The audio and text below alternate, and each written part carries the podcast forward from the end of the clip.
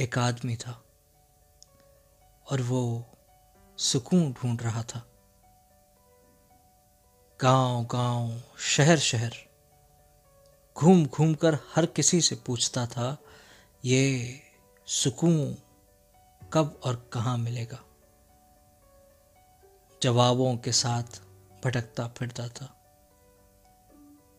आखिरकार किसी ने बताया कि दूर एक पहाड़ है।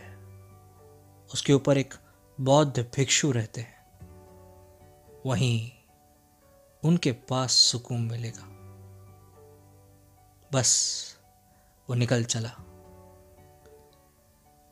पहाड़ चढ़ते चढ़ते उसे लगा, वो कभी नहीं पहुंचेगा। फिर एक दिन पहुँच गया। बौद्ध भिक्षु दिखे।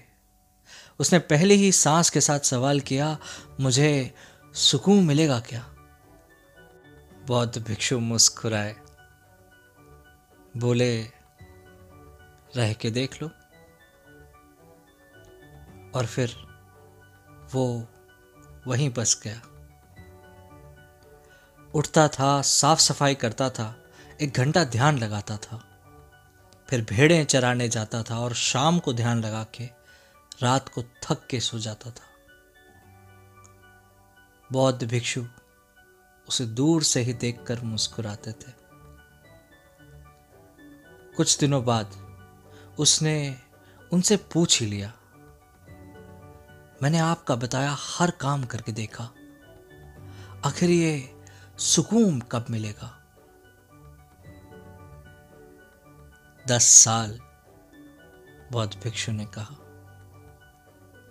दस साल? तो क्या दस साल तक मैं यही काम करता रहूँगा।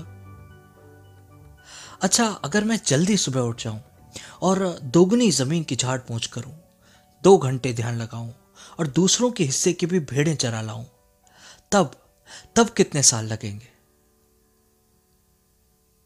बौद्ध भिक्षु मुस्कुराए। बोले, बीस साल।